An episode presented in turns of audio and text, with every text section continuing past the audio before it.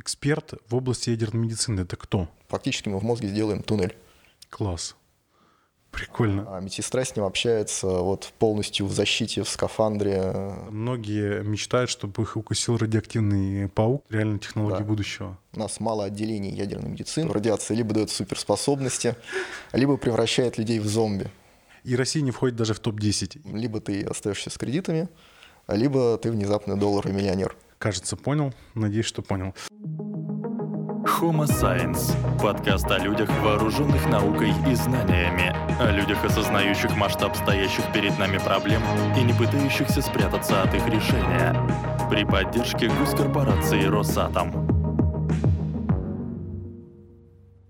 Всем привет, э, это подкаст Homo Science, и мы продолжаем разговаривать с учеными, инженерами о глобальных проблемах человечества и том, как мы будем их решать как э, вид, чтобы выжить, чтобы у нас был высокий уровень жизни. И сегодня у нас в гостях Владимир Егоров, Владимир, выпускник физического факультета МГУ, директор по операционной работе кластера БМТ, Э, это кластер биологических и медицинских технологий фонда Сколково. И сегодня мы будем говорить про ядерную медицину и не только. Э, Владимир, привет. Добрый день. Расскажи, пожалуйста, немножко о себе. Э, как ты попал в ядерную медицину?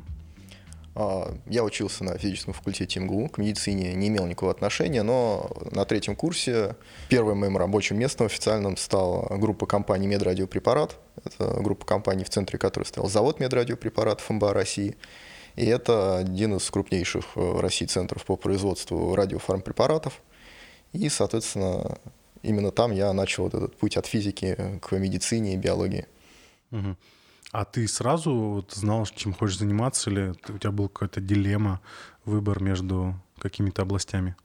Честно говоря, да, всегда хотел заниматься биологией, но а, выбор вуза здесь скорее повлияли родители. Угу. А вот э, если говорить вот про ядерную медицину очень коротко, для обычного человека, как объяснить, что такое ядерная медицина? Потому что у меня, да, вот сейчас я уже знаю, что такое ядерная медицина, но условно там, не знаю, лет 10 назад, если меня спросили, я представил, что это человека в ядерный реактор засовывают, и вот это ядерная медицина. Как это выглядит на самом деле? Ну, в узком э, понимании ядерной медицины это раздел клинической медицины, который занимается изучением и применением радиоактивных изотопов для лечения людей и диагностики. Это то есть э, внутрь организма запускают какие-то радиоактивные изотопы или что? Да, да. А. Если внутри человека мы сознательно помещаем что-то радиоактивное, то это точно ядерная медицина. А в более широком понимании сюда еще добавляется лучевая терапия, когда э, радиоактивные изотопы находятся в больнице, но не внутри человека, а, скажем, получают его со стороны. Понятно. А вот эм, не могу не спросить э, про такую историю. Э, она, наверное, уже даже широко известна в каком-то смысле, э, потому что и в научно-популярных сериалах, и, в принципе, в поп-культуре упоминается периодически.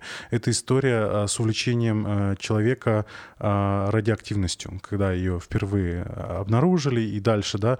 И вот 20 век мы помним про зубную пасту с радием, часы, которые стрелочки светились, там, не знаю, еще какие-то препараты, там, губная помада, помада, пудра с радиацией, еще что-то. Вот как тебе кажется, вот эта история, да, когда э, мы с чем-то незнакомым вот так вот необдуманно взаимодействовали, оно вот, как бы многие используют это как аналогию против вообще прогресса, против инноваций, что вот смотрите, в 20 веке мы тоже как бы а, что-то открыли новое, начали пользоваться вот радиацией активно, оказалось, что это вредно.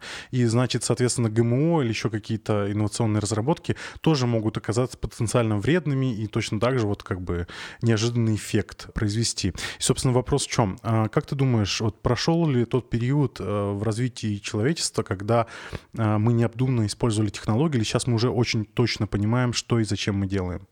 Ну, во-первых, надо посмотреть вообще, что все представляла медицина, когда были популярны как раз вот эти туши с радиоактивностью, зубная паста с радием, вода с радием, которая, кстати, была в итоге главным триггером скандалов по безопасности.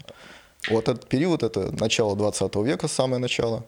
Тогда еще до изобретения антибиотиков вообще оставалось лет 10, не меньше. А, еще не было антибиотиков. еще пока хирурги э, далеко не все мыли руки перед операцией, и вообще вот это вот мытье рук и асептика для хирургов была такой новинкой, и многие сопротивлялись даже этому, говорили, что не научно. Поэтому здесь, э, в принципе, научные подходы в медицине только-только появлялись. Несмотря на то, что э, уже много было известно, были известны микроорганизмы и все остальное. А, во-вторых, а, именно вот эти вот проблемы с безопасностью, с применением в медицине всего, что есть, они и породили как раз регулирование. И примерно в то же самое время, в начале 20 века, в принципе, создается э, первый, один из первых регуляторов в Америке, FDA, который сейчас всем известен. И а, в 1906 году их создали, и впервые права одобрять до выхода на рынок лекарственные препараты, проверяя их безопасность, FDA получила принципе, на волне скандала с э, радиевой водой, которая активно применялась, и достаточно известный публичный человек, э, чемпион-любитель по гольфу, активно эту воду применял, продвигал, э, рекламировал, писал знакомым, а в конце концов умер от, собственно, от лучевой болезни. А вот если говорить про контроль, а я правильно понимаю, что ну, регламентировалось все от производства до применения? То есть э, есть этап исследований, да, когда мы только что-то исследуем и не применяем на людях, да, есть потом клинические испытания, соответственно, уже выпуск на рынок. Э, то есть это... Ну, это сейчас, да, многостадийная история. Сначала нужно проверить безопасность на животных, показать, что это в принципе как-то может работать, объяснить механизм действия, потом безопасность на здоровых людях, потом уже а, проверка эффекта на людях. Но это появилось тоже не в 30-е годы, не после скандала с радиовой водой, это появилось после тальдомидовой катастрофы в 50-х, а, уже связано с проблемами с испытанием лекарственных средств нерадиоактивных. Вот. Но, в принципе, сейчас, а, если говорить про то же самое ГМО, оно сразу же попало в поле зрения регулятора, и здесь э, мы скорее смотрим на то, что регулятор очень тщательно проверяет безопасность, все это исследует, и вот сейчас уже, когда ГМО мы э, слышим про них уже много лет, э, только сейчас FDA начинает постепенно одобрять первые ГМО-организмы в массовую продажу. Вот буквально недавно признали, что, например, генно-модифицированные петунии оранжевого цвета не являются какой-то страшной угрозой для окружающей среды, не будут захватывать весь мир, вытесняя все остальные растения с планеты – и одобрили их, собственно, к продаже. Mm-hmm. И дальше этот рынок, скорее всего, будет расти постепенно. Mm-hmm. А вообще, вот если говорить про зарождение ядерной медицины, то есть вот эм, я, по-моему, смотрел какой-то документальный фильм про уран, да, как вот открыли урановые шахты, и это, по-моему, в Черногории или где-то вот там, да? Да, Центральная Европа. Да, и, собственно, вот э, были санатории с ваннами, э, которые радиоактивной водой наполнялись, мол, это лечит там что-то и так далее. Вот когда вообще появилась как таковая ядерная медицина осознанная, то есть не просто как какой-то набор суеверий там, да, и практик, э, которые непонятно какое воздействие по итогу, а вот ну, научная ядерная медицина, скажем скажем так. Ну, здесь прям очень хочу рассказать еще из истории, потому что первый радиоактивность для лечения стала применять Мария Кюри, сама же, которая радиоактивности открыла, получила Нобелевскую премию за свои исследования. Она уже начала применять радиоактивность, прикладывать э, радий к э, воспалениям, к опухоли, к э, туберкулезам, используя для лечения туберкулеза. И Конечно, многое из того, что она делала сейчас, выглядит совершенно безумием, например, радиовые инъекции. Про э, Марию Кюри. Э, я правильно понимаю, что это было скорее такое магическое, ну, то есть воспроизведение каких-то магических обрядов, или это было осознанное понимание механизма э, работы радиации? То есть они же его только, по сути, открыли и еще не понимали, как он взаимодействует с организмом? Или уже понимали? Было точно понятно, что она с организмом взаимодействует, потому что уже тогда были известны первые радиационные ожоги. А, было известно, что негативно воздействует на опухоль. Не был понятен механизм того, как это происходит, но было ясно, что опухоль перестает расти, уменьшается в размерах, там, начинает воспаляться, уходить. А, сейчас мы понимаем механизм этого действия, мы понимаем, там, какие есть ограничения безопасности. Тогда это было серии вообще нечего, нечем было лечить онкологические заболевания практически. И это был вот один из первых способов, что делать, поэтому начали активно применять. Угу. Наверное, первым реальным применением э, ядерной медицины радиоактивных э, изотопов для лечения, которое дожило до сегодняшних дней и сейчас применяется, это в 30-е годы поняли, что щитовидная железа хорошо накапливает йод, поэтому йод-131 можно э, давать пациентам, у которых рак щитовидной железы. Он будет накапливаться очень избирательно именно там и с опухолью бороться. И так поступают до сих пор. Это до сих пор работающий способ с 1930-х. Угу. А вот э, какие мифы вообще существуют в этой области? Потому что, ну вот с точки зрения обывателя, да, вот я, я гуманитарий, э, coming out, вот, и, и как вот гуманитарий э, я, ну, вот э, до столкновения, скажем так, с научпопом э, у меня были такие очень поверхностные представления о том, как что-то работает, и у меня в том числе э, была какая-то радиофобия и так далее. И вот, вот помимо радиофобии, когда вот люди напрямую боятся радиации, что это фу-фу-фу, да, и тут мы отдельно еще поговорим про естественную радиацию, да, которая нас окружает. Но вот если про вот эту индустрию или вот это направление, какие-то специфические мифы, которые вот вам изнутри видны очень очень сильно. Изнутри, в принципе, большинство мифов, они существуют в поп-культуре. Изнутри их видно примерно так же, как и всем остальным. А какие это вот? Э, ну, мы все смотрим кино, играем в компьютерные игры, там, про то, что история про то, что радиация либо дает суперспособности, либо превращает людей в зомби, которые еще и живут вечно, например. Такая история. А это, конечно, все последствия э, еще вот этих 20-х, 30-х годов. У меня на даче лежит, не помню уже, как называется, книжка научно-фантастическая, написанная в начале 30-х в Советском Союзе, про то, как э, главный герой получил дозу радиации сильную, у него, для него время замедлилось, и он, соответственно, для всех стал очень быстрым практически. Такие протокомиксы про флеша. Mm-hmm.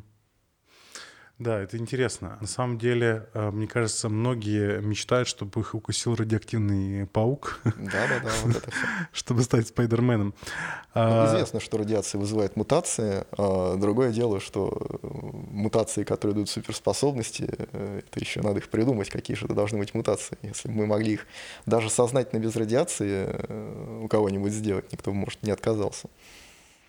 Я вот, кстати, вспомнил сейчас э, Саша Панчин, э, он постоянно выступает с лекциями про ГМО, и он, э, ну, как бы, как один из аргументов против, ну, точнее, один из аргументов за ГМО, что это не страшно, что это не страшнее селекции, что селекция использует как раз радиоактивное облучение, чтобы ускорять мутации.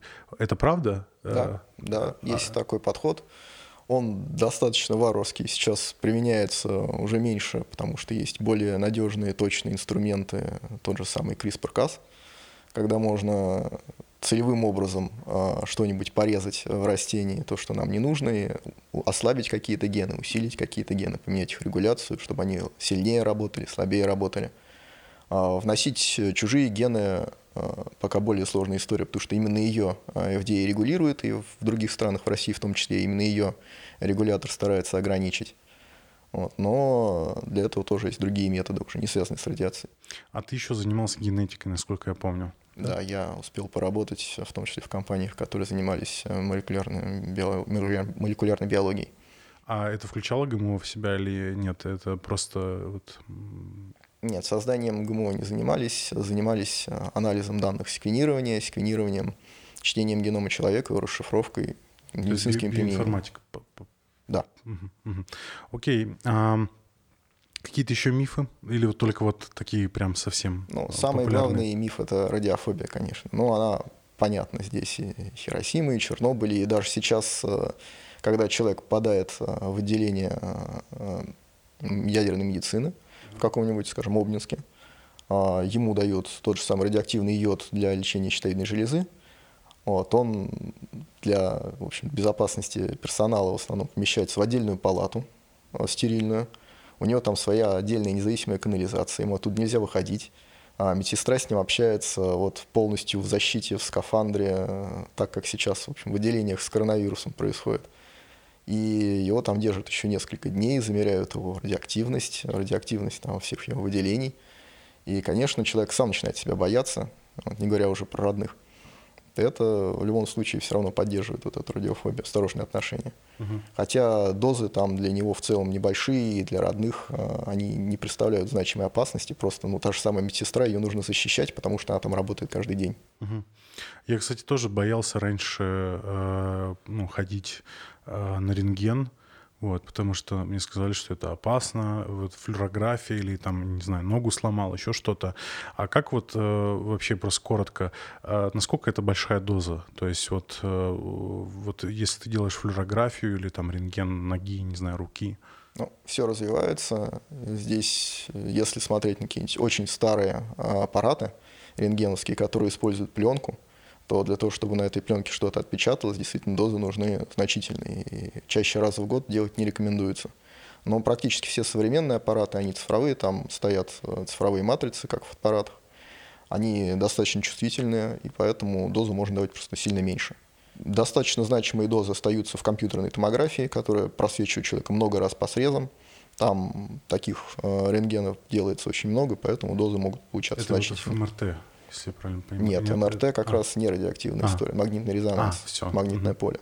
А вот компьютерная томография, она радиоактивная, да. Ее делают, в общем, по показаниям обычно, когда действительно нужно посмотреть подробно, что внутри мы сейчас просто коснулись темы вот э, со создания ГМО, да, получается, ученые променяли радиацию на э, ГМО, на, на ген генетическую модификацию, получается, да, то есть вместо селекции с помощью радиации, стимулирования с помощью радиации селекции, соответственно, они перешли более к тонким инструментам. ГМО э, более эффективный, поэтому все хотят его применять в тайне. Но радиация, она понятно испытанная, она действительно ускоряет те процессы, которые протекают и в естественной среде. То есть mm-hmm. у нас э, так из поколения в поколение набирается там, 5 мутаций, а если еще облучать, то будет 35. У нас больше шансов, что появятся какие-то мутации, которые нам интересны. Но в любом случае мы здесь стреляем из дробовика в небо, надеемся, что там будет где-нибудь пролетать утка. Mm-hmm. Это очень случайный процесс все равно. Mm-hmm. А давай поговорим немножко про современное положение дел. Я, собственно, когда готовился к подкасту, открыл, перв, первое, что я сделал, открыл Википедию «Ядерная медицина». И там, собственно, перечислить есть раздел «Страны, которые развивают ядерные технологии», ядерную медицину, точнее. И Россия не входит даже в топ-10. И это меня очень сильно удивило, потому что я думал, что ну, я, мы входим ну, минимум в топ-5, потому что у нас же и атомные электростанции, и, и все на свете, мы вообще там впереди планеты всей по атомным технологиям. Ну, как минимум там а, основной конкурент там может быть США только. Но оказывается, нас нет даже в топ-10. Как это объясняется? Ну, у нас на самом деле действительно я, развиты ядерные технологии атомные. Mm-hmm. А, действительно, у нас много реакторов работает, мы хорошо в них разбираемся, и у нас они активно производят изотопы. А мы их мало применяем. У нас мало отделений ядерной медицины, у нас мало а, ПЭТ-томографов, а, потому что ну, это технически сложные вещи, которые на Западе развивались где-то с 50-х, 60-х годов, а у нас э, там немножко в другом направлении все шло. На военные ты имеешь в виду? Да. да. Okay. Поэтому мы в лидерах по экспорту изотопов, мы в топ-5 точно, может быть в топ-3, а, свежей статистики просто не видел. А, но мы вот здесь торгуем сырьем, грубо говоря, хотя это очень высоко, высокотехнологичное сырье, и по некоторым э, изотопам мы вообще единственный поставщик в мире. Угу. А я вот, кстати, слышал, что э, такие маленькие реакторы ставятся прямо в клиниках, потому что время жизни полураспада изотопов очень маленькое, и поэтому транспортировать их просто невозможно. Это прям вот в клиниках реально реакторы ставят или как Здесь это надо прям сделать небольшой экскурс, потому что это не реакторы, это циклотроны. Mm. А, есть разные способы производства а, изотопов. Там, самый первый, который появился, это добыча из урана, и его продуктов распада. А он сейчас редко где используется. А самый, один из распространенных – это реакторный способ. Собственно, в реакторе есть э, тепловыделяющие элементы, там в них уран, он распадается, появляется там практически вся таблица Менделеева, можно их выделять из твелов, то, что нас интересует, отработавших. Можно просто в канал реактора опустить какое-нибудь вещество э, целевое, которое там облучится нейтронами, и в результате ядерных реакций превратиться в тот изотоп, который нам нужен. Это самый распространенный способ производства изотопов в реакторе. Потом эту мишень достают и выделяют из нее нужный нам изотоп. Угу.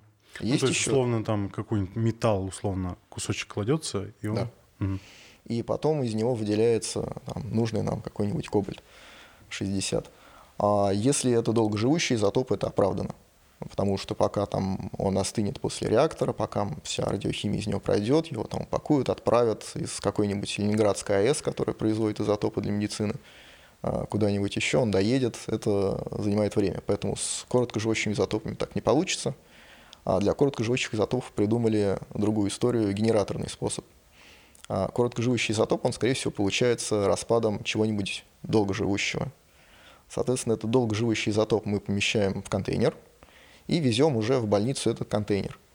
А в больнице э, есть своя радиохимическая лаборатория в отделении ядерной медицины – и там этот контейнер промывают раствором, который растворяет целевой изотоп, который в контейнере постоянно образуется из-за распада э, долгоживущего. И этот целевой изотоп уже из него готовят лекарство. Обычно добавляют его к какому-нибудь носителю, который где-нибудь как-нибудь э, избирательно связывается с клетками, которые нам не нужны в организме. Ну, то есть их впрыскивают в кровь или что? Ну да, угу. да. Вот угу. ядерная медицина это в основном радиофармпрепараты диагностические, если мы хотим посмотреть, где он накопился, и терапевтические, если мы хотим э, что-нибудь убить внутри организма. И ага. брахтерапия, когда у нас не препарат, а источники в корпусе, когда изотопы помещаются внутрь организма постоянно или временно, но они не химически там взаимодействуют, находятся в корпусе, просто облучают все вокруг. Угу. Так вот, а и третий способ, а, про который ты начал говорить, а, не реакторный, не генераторный, это циклотронные изотопы. Если нам повезло и нужный нам изотоп можно получить облучением мишени не нейтронами, а, например, электронами, то нам реактор вообще не нужен, а мы строим ускоритель электронов, называется циклотрон, и в этом циклотроне облучаем мишень, чтобы там получался нужный нам изотоп. Так, например, работают все центры позитронно-эмиссионной томографии, потому что для ПЭТ – нужны изотопы, которые испускают позитроны, например, фтор-18. И фтор-18 как раз получается в мишени путем облучения электронами. Угу. То есть стоит циклотрон где-нибудь в городе, в центре, и вокруг него открывается сразу несколько ПЭТ-центров, куда за час, за два можно довозить вот этот э, свеженаработанный фтор. Угу. А циклотрон — это линейный ускоритель частиц? То есть как вот э, ЦЕРН? Нет, он не линейный, он как раз с кольцом. А, Поэтому то есть, цикла. ага, угу. То есть как ЦЕРН, только маленький. Маленький, да. Угу. А получается, электроны туда запускают, и они становятся какими? То есть... Они становятся очень быстрыми, угу. у них много энергии, соответственно, они способны вступать в ядерные реакции, а не только в электрические и химические. Они разбивают какие-то атомы или что? Вот я да, да. процесс. То есть... Падают в ядро и взаимодействуют с наклонами в ядре. Это вот которые заготовки привозят в больницу, соответственно? Да. Ага, понял. Кажется, понял. Надеюсь, что понял. Ну, ядерные а... реакции — это когда в ядре что-нибудь превращается. Угу. Либо оно разваливается на части, либо да, что-нибудь добавляется и преобразует его. Угу. А какие вообще надежды, просто так как ты работаешь с Колковой как раз в кластере э, биологии и медицины, э, вопрос, э, есть надежда, что Россия как-то продвинется в этой области, э, потому что, я так понимаю, финансирование вроде как планировалось направить на это направление, но что-то там пошло не так пока вижу, активно э, везде строятся циклотроны, открываются новые ПЭТ-центры. Есть прям целые компании с сетями ПЭТ-центров, которые постоянно расширяются. Это в России? В России, да. Mm-hmm. Есть э, несколько уже протонных центров открытых. Это тоже очень крутая штука. Вот, протонный центр. А, но отделение ядерной медицины, кстати, не вижу большого роста. Когда я там, сталкиваюсь с этой темой, все время одни и те же названия, э, все тот же Обнинск, Сейчас вот в Димитровграде построили большой центр ядерной медицины, но в целом все те же самые места. Так и вопрос, когда же у нас появится суперсила-то, как у Спайдермена? Есть ли надежды? Ну, надежда всегда есть. А, диагностика точно уже, там, технологическая революция свершилась с появлением а, ПЭТ и большим, прям реально большим набором разных а, носителей, которые связываются с чем угодно в организме. Можно достаточно много уже болезней диагностировать и визуализировать. Вот. Сейчас э, ждем такого же прорыва в терапии, чтобы можно было э, в общем-то, с теми же самыми носителями связывать более тяжелые, более мощные изотопы, которые будут не только нам светить изнутри, но и убивать клетки. Угу. И вполне вероятно там будет конкуренция. Но здесь э, всегда ядерная медицина конкурирует с иммунологией, потому что есть же еще у нас моноклональные антитела – с одной стороны, это хорошо для диагностики, можно их пометить э, изотопами диагностическими, посмотреть, где они накопились, где у нас э, метастазы, очаги заболевания. А с другой стороны, ну, если есть антитела, то сильно нагружать их чем-то еще терапевтическим не нужно, они и так сами как терапия. Угу. А, то есть, получается, два основных направления борьбы с онкологией – это ядерная медицина, да, как форма облучения, форма доставки препаратов внутри тела. А, и еще я прочитал одну какую-то офигительную штуку – кибернож. Ты вообще в курсе про это? Что, что ты можешь рассказать? Да, кибернож – это разновидность гамма-ножа. А это история про лучевую терапию, когда мы снаружи облучаем а, человека. А, работает, например, для неоперабельных опухолей, которые находятся в голове, в, голове, в мозгу. То есть а, операционно туда добраться мы никак не можем, это сильно повредит мозг в любом случае. Нам бы как-нибудь э, что-нибудь с этим сделать. Можно просто посветить туда гамма-излучением. Удобно, оно насквозь проходит человека, но фактически мы в мозге сделаем туннель если будем терапевтической дозой светить. А, возникла идея, давайте мы будем светить с 20 разных направлений слабыми пучками, которые все будут пересекаться на опухоли. И тогда опухоль получит терапевтическую дозу и станет плохо, она начнет сокращаться в размерах, умирать, угу. а окружающие ткани получат одну двадцатую терапевтической дозы и, скорее всего, там, функционал свой сохранят. Класс. А, да. Получается такой огромный шлем, а, в котором с разных направлений а, устанавливаются источники радиоактивного излучения, и они вот светят внутрь.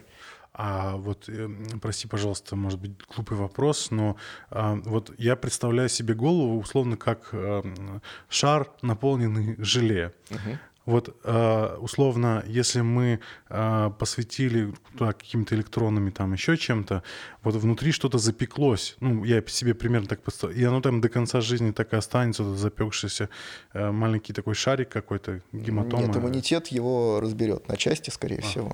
Вот, и выводится. так или иначе, да, все а, выведется, все. выйдет через тогда, почки. Тогда я спокоен, все. Я, я... Еще более крутая штука – это протонная терапия про который я хочу рассказать тоже, можно использовать не гамма-излучение, которое идет насквозь, и всю свою энергию пучок э, гамма-излучения оставляет на всем своем пути.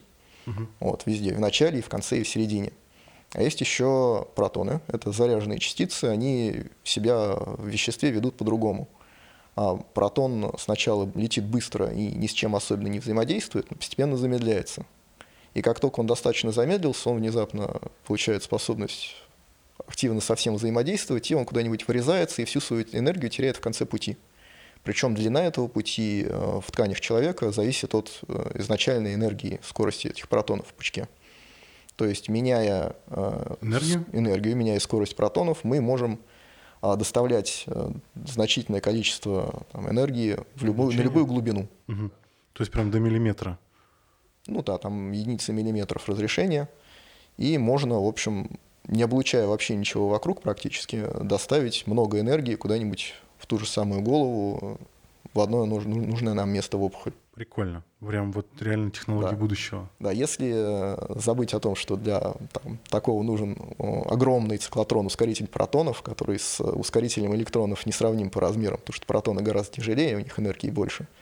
И нужны вот огромные 50-метровые гентры, которые будут этот пучок протонов направлять на пациентов uh-huh. вот, и все это очень дорого стоит и дорого в обслуживании, то тогда, то конечно, это... протоны идеальная история. То есть это небольшая проходимость, то есть условно строится вот огромная такая штуковина, и условно а, там, ну, с периодичностью там в день через него может пройти там, ну, условно, десятки человек, да, то есть не, не сотни, не тысячи.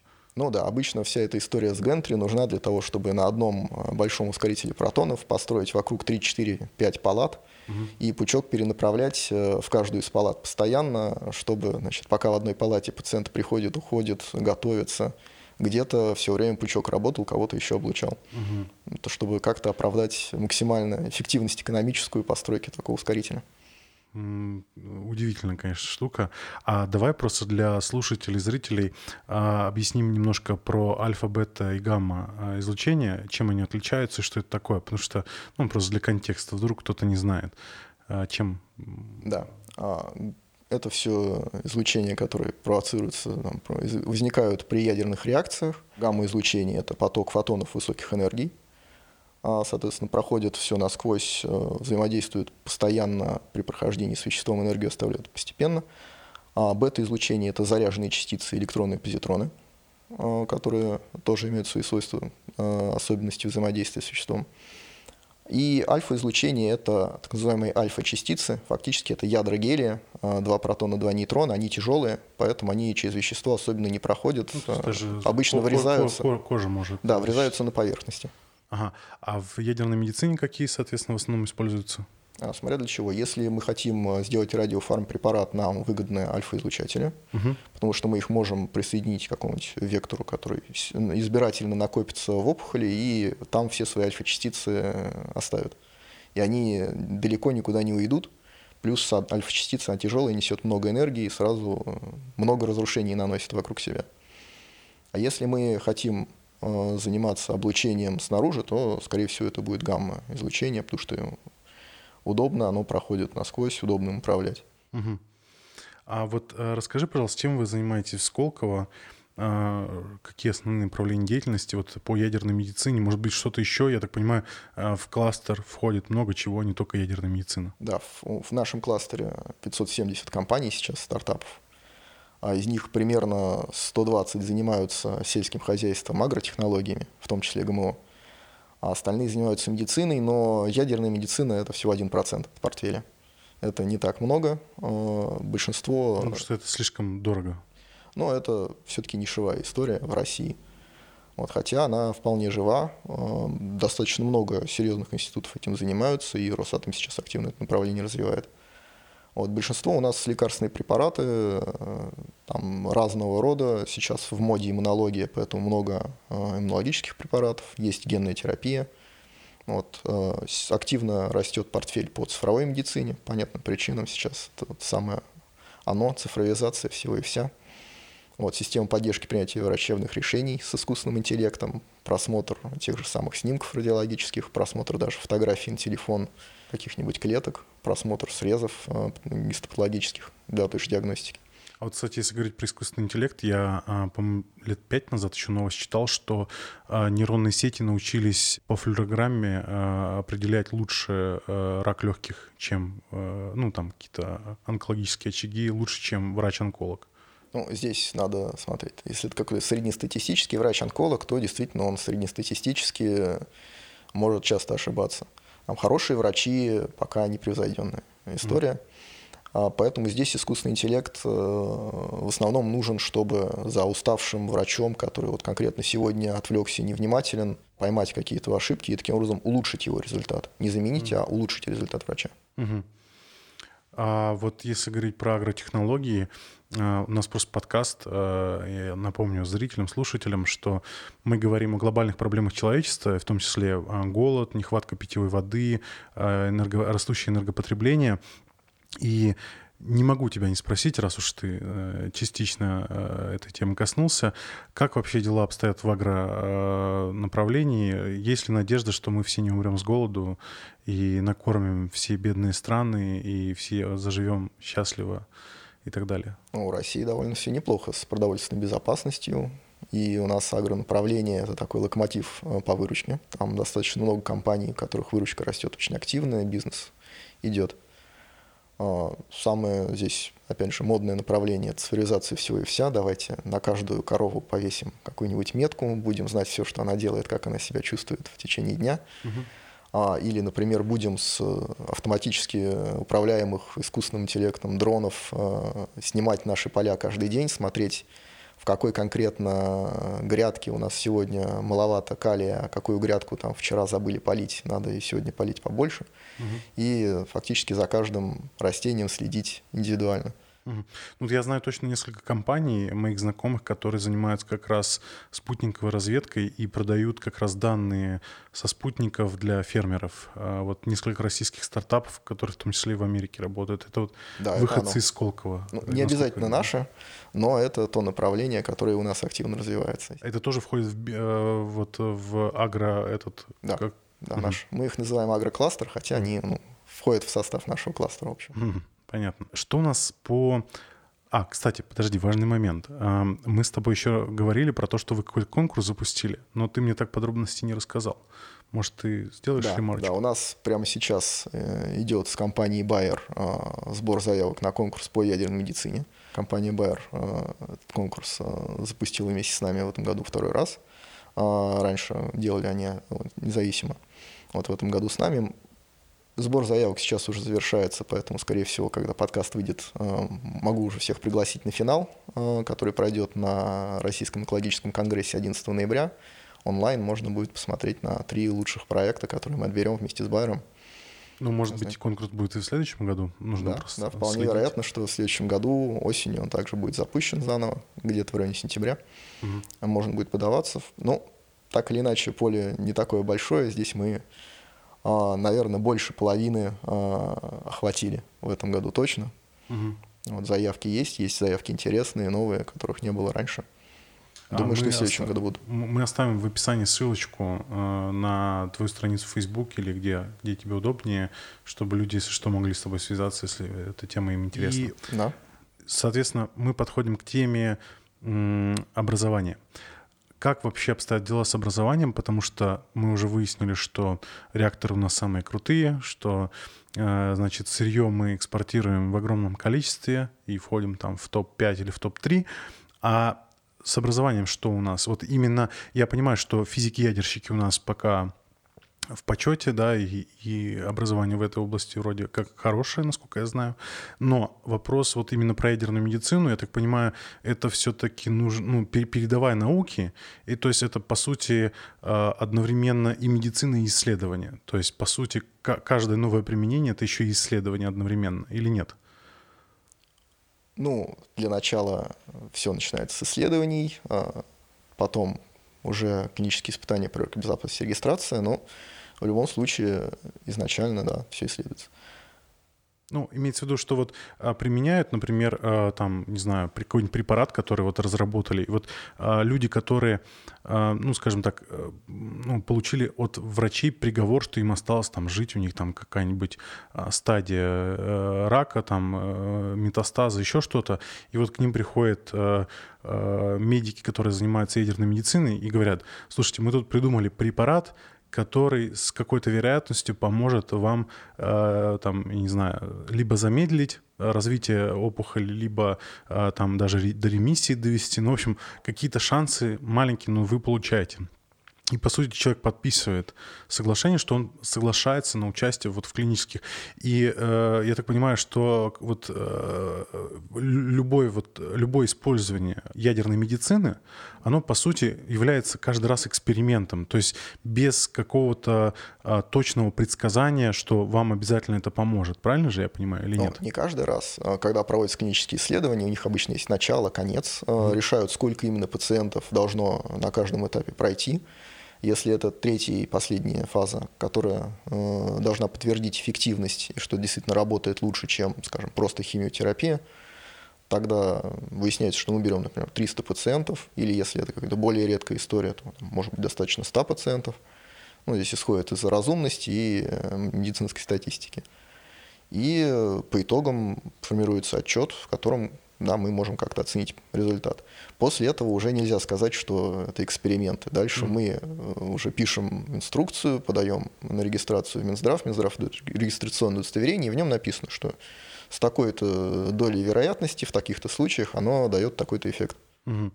А вот, э, соответственно, возвращаясь к вопросу о образовании, а, то есть эксперт в области ядерной медицины это кто? Это физик, это медик, это биолог? Или А, все там сразу? Много специальностей есть. Именно ну, врачи это врачи. А, Специальность э, такая есть практически в любом крупном медицинском университете.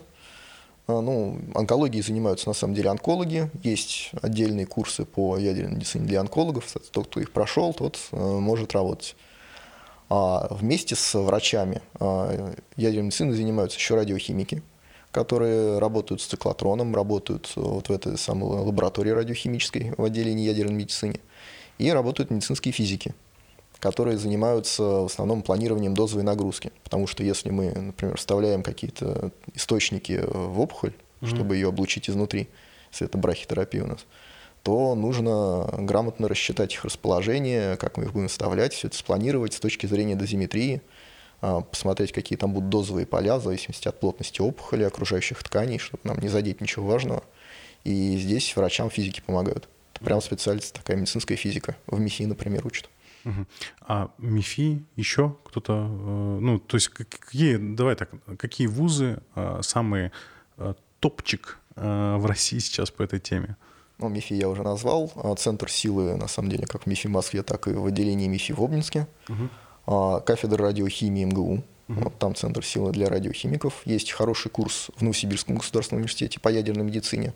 Там больше про разработку препаратов. И Санкт-Петербург, исторический центр ядерной медицины. Там радиоинститут был, там э, институт мозга и другие места, где все это активно применялось давно.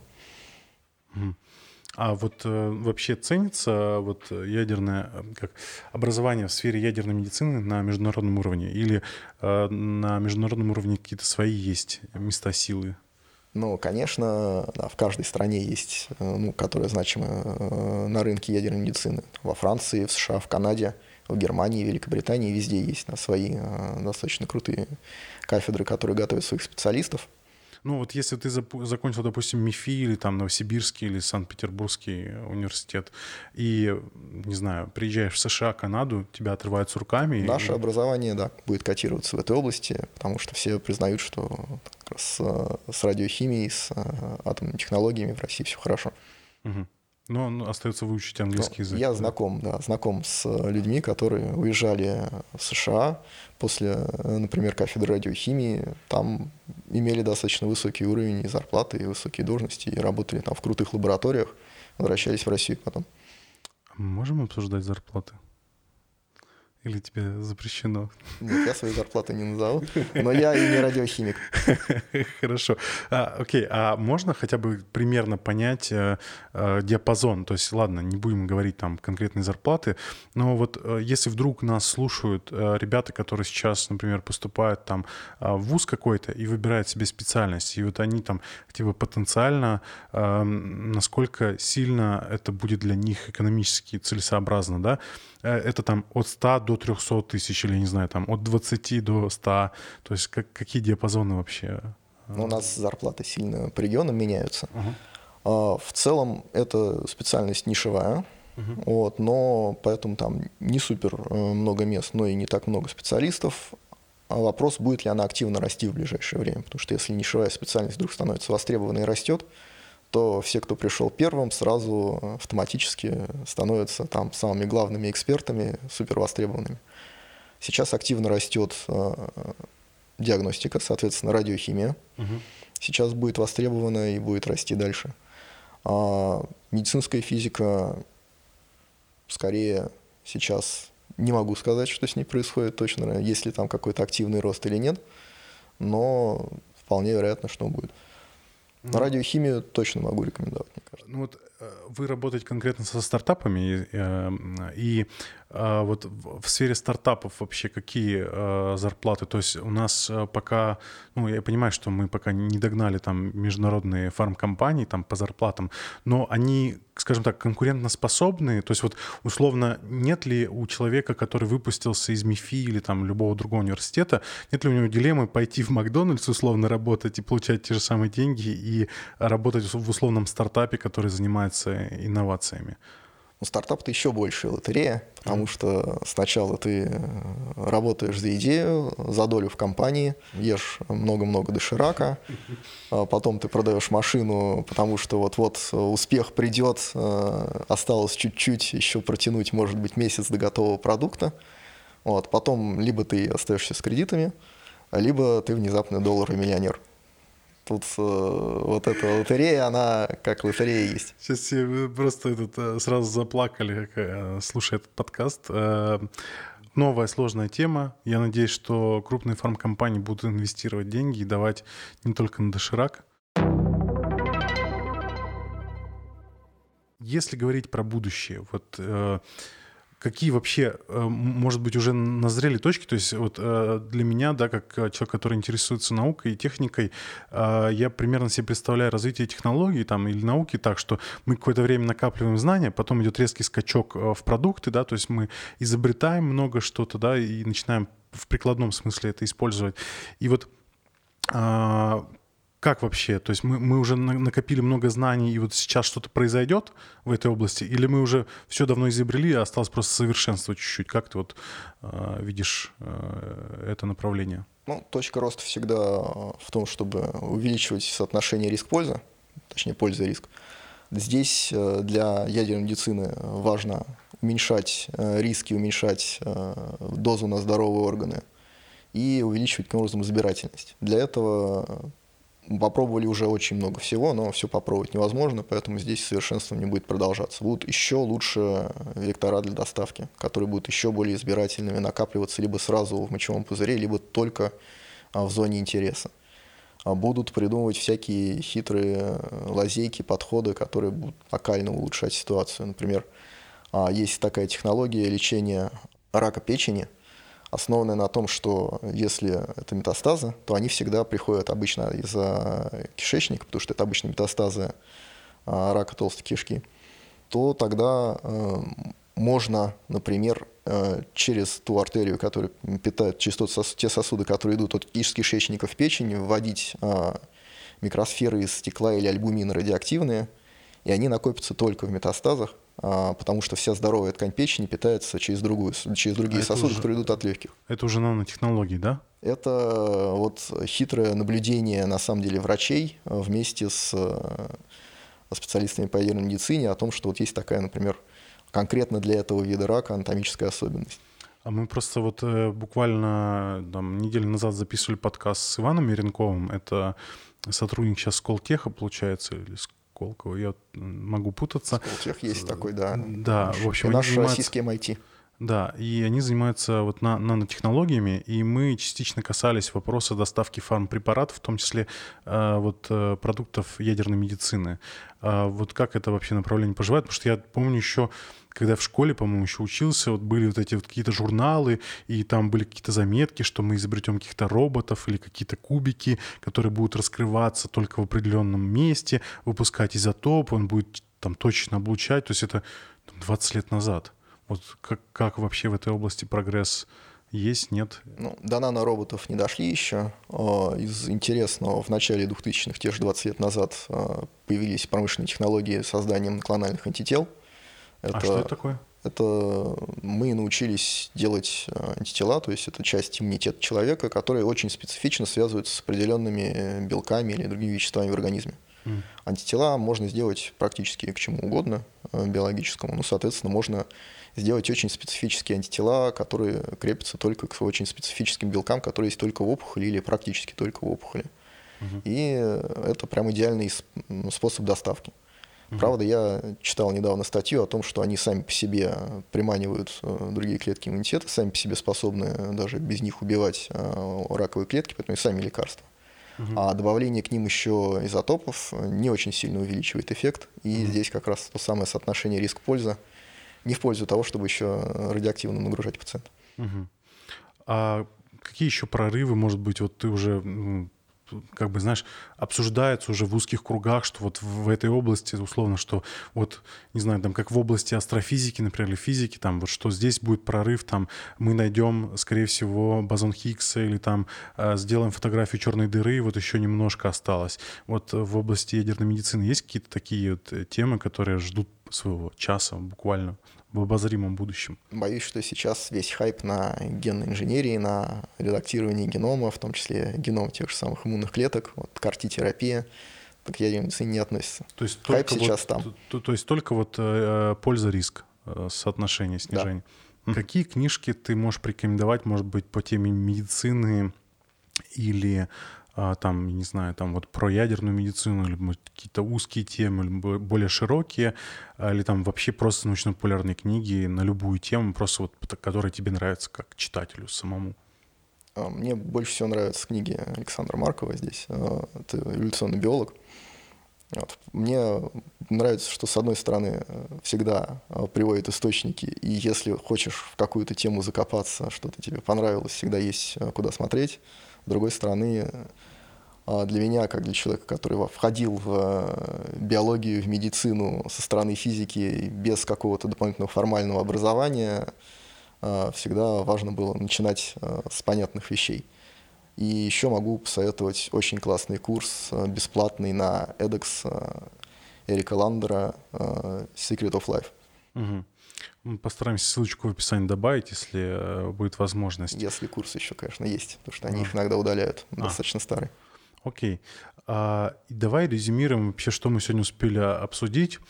А, мы выяснили, что ты работаешь в Сколково, и вы занимаетесь много чем, и это не только ядерная медицина, но и агротехнологии, биотехнологии и там различные другие медицинские направления.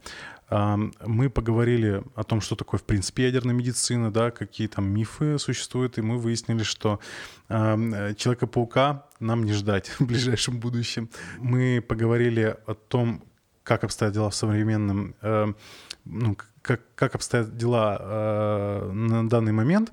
И давай вот коротко э, просто еще раз повторим, да, резюме, э, как вообще обстоят дела на данный момент э, в этой сфере. Бояться, переживать, ждать, что? Дела обстоят неплохо. Есть надежды, что будет активный рост у нас, потому что в мире это все применяется гораздо более часто, более активно более доступно. По диагностике такой рост уже есть. Ждем роста количества отделений ядерной медицины, ждем новых радиофармпрепаратов, еще менее э, рискованных, менее вредных, еще более эффективных. Угу. Радиохимия а, точно будет развиваться. А вот насколько вообще, э, я просто вот э, про экономический аспект немножко затрону тогда, насколько вообще это экономически выгодно или это сроки окупаемости там, в десятки лет?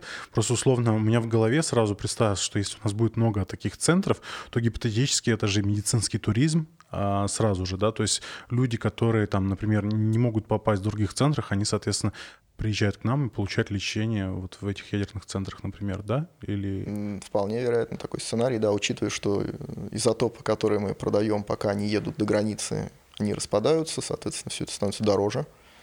А у нас все должно быть точно дешевле, поскольку у нас большая производственная база. Это может быть, да, экономически выгодно для туристов тоже. Мы поговорили коротко еще про то, как э, производят эти препараты, и в итоге э, получается, что нужно создавать вот эти локальные центры как можно чаще. Да? Отделения ядерной медицины, которые имеют при себе радиохимическую лабораторию, как правило, и соответствующих специалистов. А вот у тебя есть какие-то данные вообще, э, сколько это потенциально людей, то есть сколько в России онкобольных, которые нуждаются вот в ядерной медицине, в ее достижениях? в Онкобольных много, их миллионы. Угу. Не всем нужна именно ядерная медицина. Здесь вопрос в том, что ранняя диагностика скорее уменьшит это количество. Все-таки такие серьезные вещи, как радиофармпрепараты, нужны на поздних стадиях, когда уже нам меньше важен риск, больше но важен эффект. Но все равно здесь мы спрос текущий не удовлетворяем даже на 10%. Угу, то есть э, потенциал для роста очень высокий. Да. Окей, спасибо большое.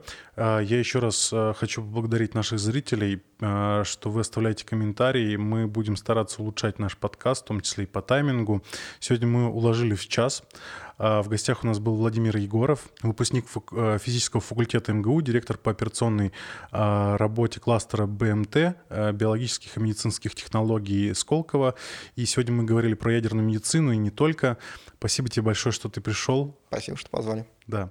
И до скорых встреч. Подписывайтесь, ставьте лайки, оставляйте комментарии. И до встречи в следующем выпуске. Homo Science – подкаст о людях, вооруженных наукой и знаниями, о людях, осознающих масштаб стоящих перед нами проблем и не пытающихся спрятаться от их решения. При поддержке госкорпорации «Росатом».